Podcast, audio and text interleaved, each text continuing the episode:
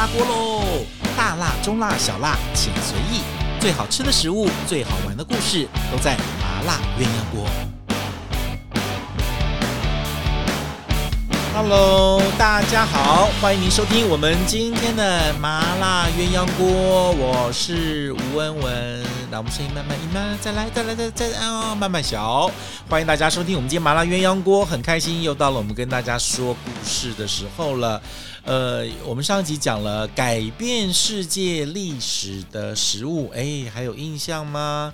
这个香料，因为大家都觉得这个香料很好赚，然后这么一点的香料，在欧洲那个时候是非常非常贵的，但是现在呢已经很便宜了。那也因为这个香料的战争，那么导致了整个世界的经济的形势的变化，同时呢也造成了一个新的资本主义的兴起，新的公司形态的兴起，然后也改变了这个世界的商业运作的法则。所以呢，这个荷兰人还是挺厉害的，不要看这么小。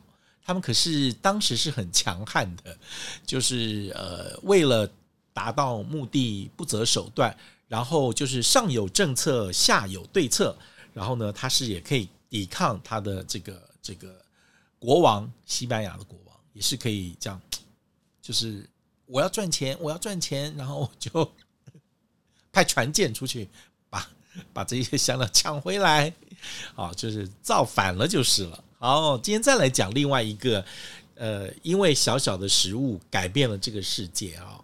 那你不要看香料啊，这个时候已经好像很便宜了，但有个东西现在还是很贵，但是又是我们日常生活中常见的东西，它到底跟历史有什么关系呢？那我们就要来讲的是茶叶啊。那么茶叶当然在呃呃。在东方饮用的历史已经非常非常久了，但是欧洲为茶在这个整个疯狂追逐、迷恋跟喜爱，大概就是十七世纪左右。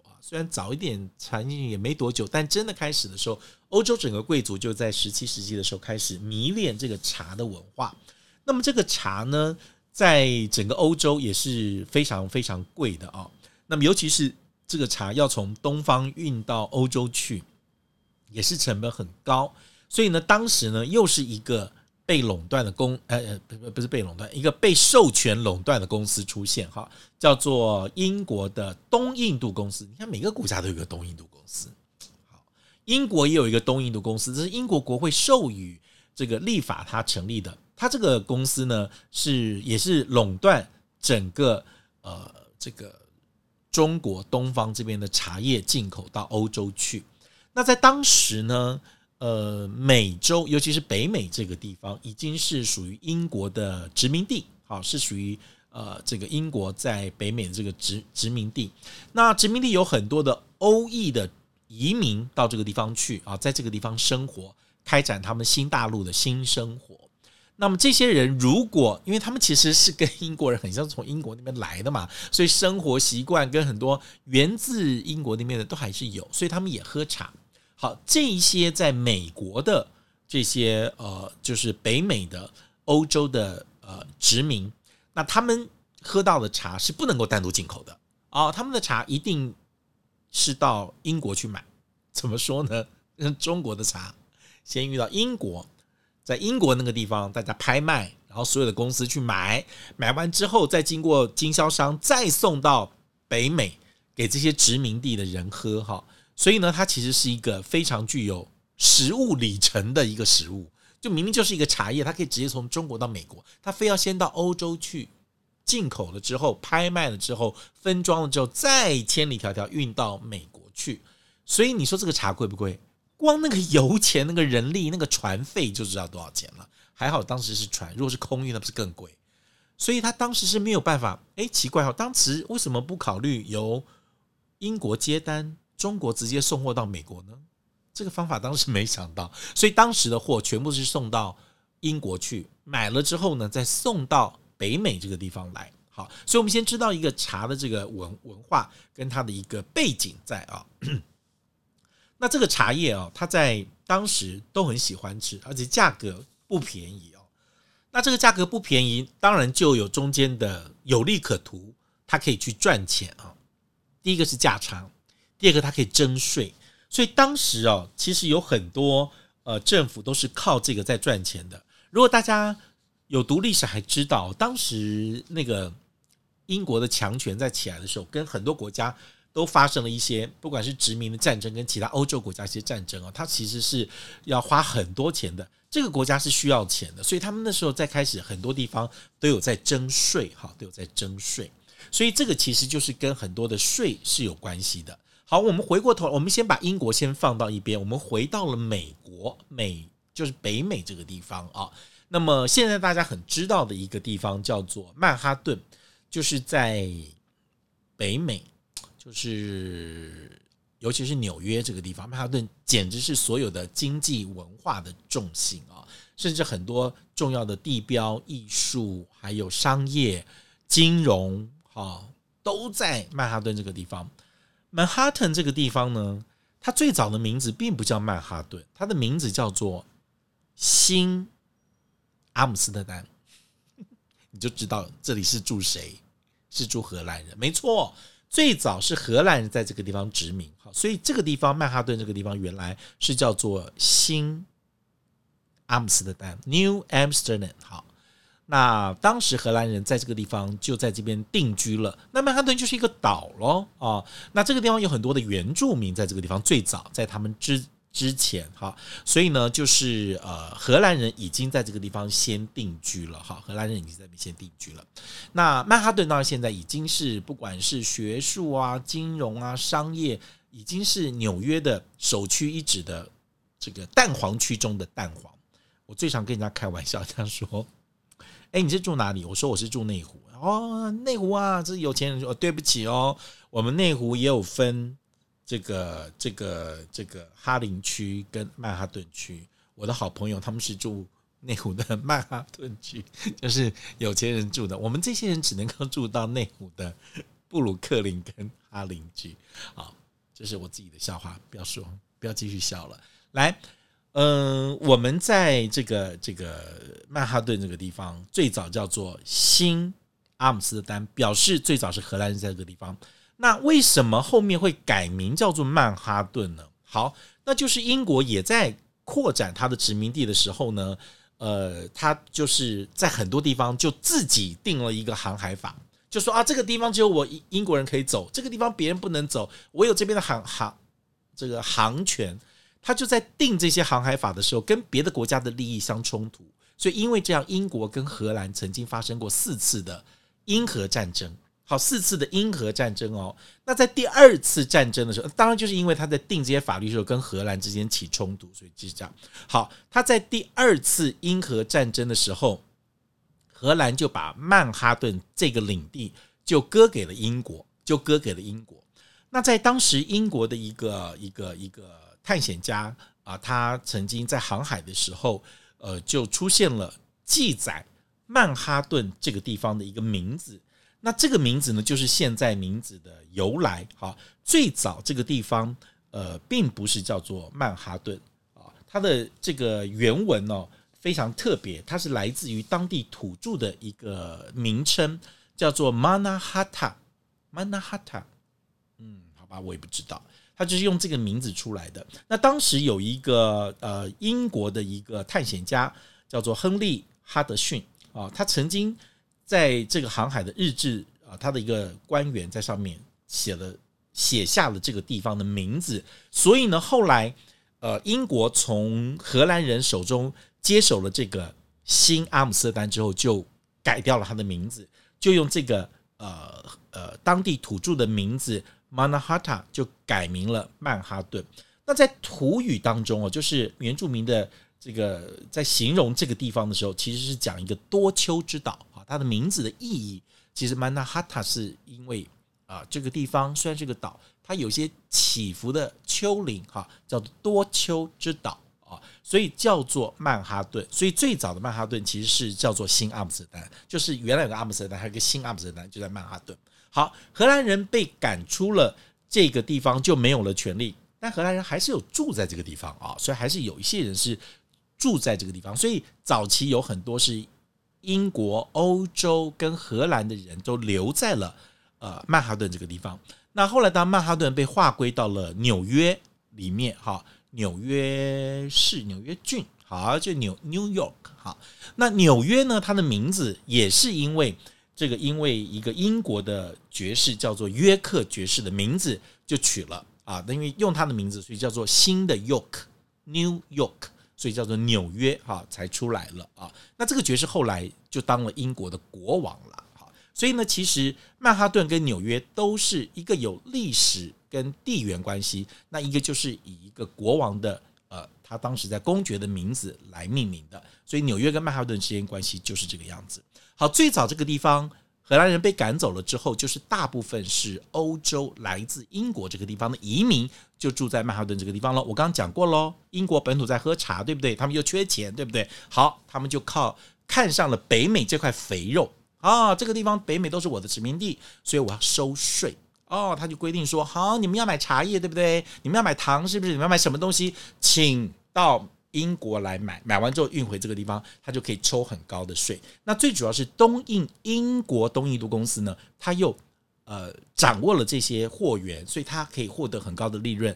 那又是一个官商勾结的例子，就是英国国会跟政府有从这英国的。特许公司里面叫做东印度公司里面一定有拿到很多的钱，所以他就是坚持所有东西一定都要到这个地方去。那当地人人民就就不懂啊，你为什么要把货物到英国去买，然后我还要跟你买，然后再送来北北美，那我就要花很多钱。所以这时候就有很多的。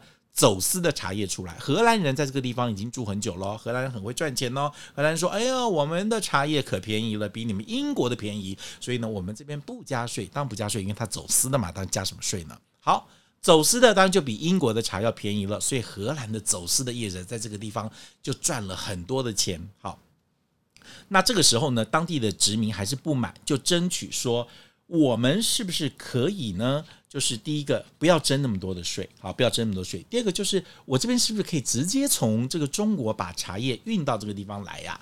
要不然的话，我就变成我要一直在负担这个，那就不公平。那告诉你这些殖民地的人也不是不付钱，但他们很生气的是说，我们在国会的议会，英国的议会里面，我们连代表都没有。没错，他们就说我要纳税，可是我没有代表，所以那时候就喊出一个口号，就是说如果没有代表，我们是不纳税的。所以他们气是气在说，我可以付得起这个钱，我也愿意付这个税，可是我却没有代表，他就觉得这个宗主国的英国是在欺压我殖民地的人，所以他就很生气。好，这个就是埋下了一个美国独立战争，而就是因为茶哦，就埋下了一个美国独立战争的一个一个导火线哈。大概在十八世纪。一七六四年的时候，哈，英国他曾经好颁发了一个对美洲殖民地的一个法律，叫做《食糖条例》。当时呢，这个条例是说啊，你们要吃的糖、咖啡、呃酒可能是本地的。你看，咖啡也不是他们产的，糖也不是他们产的，茶也不是他们产的，他们居然要征税，哈，所以必须要直接征税啊！要买这些东西的时候就要征征税。后面居然在一九六五年第二年的时候又颁布了一个印花税法，就是所有的印刷品哈，这个地方他们都要付这个税，要征税。那你看很多都要付钱，是不是？他们是不是很生气？好，他们就说了，我们在英国的议会根本没有代表，没有席次，我没有代表，我纳什么税。呢？他们就开始抵制跟英国商人之间的一些往来，哈。他们之间的一些往往来，那这个税法后来一直改哈，一九六六年的时候，他们后来就废除了印花税法，但是呢，第二年又开始对一些急需的商品，就知道哦，在一九呃，就是在十八世纪中的时候，英国的国力开始衰退，就是需要很多的钱来支应一些呃贵族的需要、打仗的需要，跟呃就是他们要就是在各个殖民地扩张势力的都需要钱哈。所以呢，他们就开始苛征纸张也要税啊，铅这种原料要税，颜料也要税，茶是大宗要税，糖要税，酒要税，还有棉花都要税。哈，他苛征了这个非常高的这个关税。哈，殖民地当然就非常非常的生气啊，觉得这非常非常的不公平。哈，那么当时呢，引发的我刚刚讲这个因为税的这个问题，在北美就已经非常非常生气了。那么当时呢，在美国的呃这个独立战争的革命开始，可以讲到是在这个一九啊一七七三年，好一七七三年的时候，出现了一个波士顿的茶党事件啊，叫 Tea Party 啊，这个地方叫做 Boston Tea Party 哈，波士顿的茶党事件哈。那这个茶党事件是什么呢？我先来讲一下哈，就是说那个时候你知道，就是如果有些这个这个茶叶呃在英国买的时候。你是不是就要磕很多的税，然后再运到这边来，又加很多的时间，所以那个茶很贵。好，现在呢，我的后来他们就把茶叶直接送到北美这个地方卖，然后在呃英国本土就不征税了，可是，在当地买还是要税，就变成说你这个税不是在那边付，可是在当地买要税。所以呢，就是你即使从中国运茶叶到北美，到波士顿这个地方，到曼哈顿这个地方来。我还是要付很高的税税税金，所以呢，第一个他还是要付税，第二个走私的人就不开心了啊！你走私的就是抢走了我的生意，所以荷兰人的这些走私业者不开心了哈。那这些分销商也不开心，就是本来是在当地要付的税，变得我自己分销商在当地在北美就要付这个税。这一批人其实对这个政策也不满，我告诉你，真的很难管，这些人真的很难管。你知道，在英国买你也不满意，我直接送到你北美来，你还是不满意，反正就是有人不满意。就是你今天只要在这些人的利益被受损，他就会抗议。到了这个地方来交易课税，这些人的利益受损，他还是要抗议。反正你怎么做，就是有人抗议。好，这个茶党事件就是当时有非常多的船已经从英国运运，就是运到了北美这个地方的不同的港口里面来。那么不同的港口里面来呢，主要是运茶叶，那他们就是要求要退回啊，要求要退回，你不能够进来啊，你进来之后我要付税，对不对？这么贵的，对不对？我要直接我自己从中国买，我要从中国进口，我不要从你英国运过来的啊。所以当时就发生了一个茶茶党事件，就是说，呃，他们来的这些茶叶啊，不准他上岸，好，不准他上岸，大部分的茶叶船呢就走了。就走了啊，呃，第一个我我的茶叶不能上岸嘛，那我的茶放在这个地方怎么办呢？好，那其中有八艘船停在 Boston 这个地方，那么这这八艘船呢迟迟不走，它就要停在这个地方，因为这个船呢又有官商勾结，这个船呢是当地的总督儿子开的，就他儿子的公司，所以他就想要硬把这个。茶叶留在北美这个地方，然后就把这茶叶卖掉，我就可以赚钱了。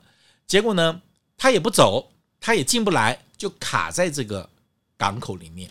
眼看这个清关的时间就要到了，而且他规定，如果你不下货，船就要走，要不然你是待这个地方，别的船进不来嘛。所以他有规定一个时效性，就在这个时效性到要到了之前，然后这些呃当时抗议英国政府的这个这些抗议人士哈，就是我们讲革命分子。反动分子，他们就打扮成印第安人的方式，嗯，应该肤色不一样，可他们打扮成印第安人的样子，肯定不同吧？长相就不一样，鼻子高低、肤色、讲话都不一样。好，他们就打扮成印第安人的，就是分了几组，到了这些船上，就把船上的茶叶全部丢到了海里面去，就是这些茶叶一丢海里面去，哎，那个茶就开始在海上变成。茶海了，就大家都那茶一丢下去就不能用了，不能卖了，全部都报销了。这一批数额庞大、价值不菲的茶叶就被这些革命分子通通连夜丢到了海里面去，损失很大，让英国的政府非常非常的震怒。所以这个就是埋下了，就是就是英国政府跟当地的这个个这个也不能说那。革命分子，好吧，好吧，就是反对派人士，好了，就开始就就吵架打架，好，所以他们大概就是后面就大概一九七四年、七五年的时候就开始啊，七五年的时候就开始爆发了这个美国的独立战争，哈，独立战争。那英国就为了要英国为了要要控制这个地方，哈，所以我就跟当地的印第安人做结合。然后荷兰跟谁结合？不是，不是当地的这个殖民，殖民跟谁合作？跟法国合作。当时英法在世界各地都常常在竞争，在打仗。这个国家真是很奇怪，明明是美国的独立战争，可是英法在外面打仗，就这个两个人在在其他地方打的仗是关于这个国家要不要，关于这个地区要不要独立的，所以法国是支持北呃北美这个地方的美国地区的这个移民来跟英国打仗，所以英法在另外一个地方打仗，那本土这边美国独立战争也还在进行当中。好，进行当中的时候呢，就是那英国只好跟当地的印第安人去打仗。可是哦，这些殖民哈，欧洲的殖民在北美这些人很厉害，因为他们在地方上很有势力，所以他们请了很多的民兵来抗，呃，叫起义嘛，打仗。他们对于内陆的这个仗特别会打啊，所以英国都打不赢他们，好，都一直输，一直输。所以呢，最后呢，呃，美国就独立了。所以这个就是著名的美国的独立战争，哈，这是美国的独立战争，你就知道，那么就是为了一个茶叶而已，就是因为大家喝茶觉得很贵，又要付钱，然后还有税什么的，他们就觉得，所以执政者有的时候你都不知道那些小事情对很多人来讲是重要的。然后呢，明明一个茶叶这么便宜，可是我们要喝那么贵的茶叶，然后大家又觉得不甘心。但是我如果纳税，我有一个公民的义呃权利跟义务，同时是对等的，我也不会生气。可是我却不能够为我这个地区的权益发声跟争争取，可是我却要为了这个茶叶付这么多的税，所以你就知道以前在有一句俗话俗语叫做嗯茶壶里的风暴，storm in a teapot，好是 storm 吗？好吧，反正就是。风暴了，在茶壶里面风暴，其实就讲的是这个样子，就有点像是讲内讧哈。我们常讲一个政党或一个家、一个组织讲茶壶里的风暴，其实就是在讲这个事件。所以下次你知道茶壶的风暴，就是因为我们就是因为泡茶的问题搞不定，所以这些人就要起来革命，交了太多的钱喝不到茶，所以他们就把很生气，就把茶丢到海里面去。变成一个大茶壶，你不喝是不是？我全部给你喝茶，全部是茶，而且是咸的茶啊！所以呢，这些人呢，就是为了茶叶起来争取权益，所以这个茶改变了美国的历史，改变了英国的历史，从此美国就独立了。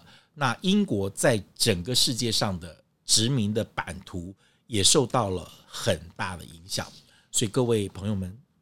下次在喝茶的时候，你要想一下哦。就是我们现在可以喝到这些茶，没有辗转三地卖，现在也有了。大陆建安茶也是挺贵的。就你知道，这个茶明明就是在亚洲种的好好好，然后送到了英国去，英国人很喜欢，然后垄断，然后就卖到世界各地去，就赚了很多钱。所以真正因为茶赚钱的时候，是十七、十八世纪，都是给欧洲人赚去的，东方人没有赚到什么钱。因为这个茶叶东方人很多嘛，价值也没有那么高，所以真正因为人家炒股炒房，有人炒茶叶赚到了很多的钱，那也因此啊，因为这个利益的分配不均，然后造成了这个压迫者跟这个被压迫者之间的不满，所以造成了整个世界政局的动荡，也间接就引发了革命的独立战争。美国也因此独立了，脱离了英国。那英国呢，还是继续在喝茶哦，他们还在在喝茶。然后你下次在喝茶的时候，你就知道哦，原来这个茶以前是因为美国人他们想要喝茶，所以跟英国争取独立。那原来是因为这个荷兰人走私很多的茶，在曼哈顿、纽约这个地方卖，所以呢，跟英国之间出现了一些争议。那荷兰跟英国又是因为海权的争议，所以呢就把曼哈顿割给了英国。所以曼哈顿、纽约的名字最早都是源自于荷兰的新阿姆斯特丹跟约克公爵，然后最后才改名了纽约，才改名了曼哈顿。然后也因为在这个地方的革命的事件，也让这个美国重新在世界的舞台上成为一个。新崛起的一个霸权，啊，这是一个世界局势的改变，就是因为茶叶。你看中国人做个茶叶，搞得人家家里面都天翻地覆，也是不容易。好了，今天我们的这个改变历史的食物故事就说到这里了。今天你是不是对茶叶有了不同的想法呢？是不是知道？哎呦，这一杯茶也可以让世界局势跟国际的版图出现重大的变化，很不得了，对不对？说穿了，不是茶叶，就是为了钱那个利益啊。好了，希望大家喜欢我们今天的节目内容。如果你喜欢我们的麻辣鸳鸯锅的话，请记得帮我们这个订阅，也帮我们分享，同时要记得要给我们颗星哦。跟大家说再见了，拜拜。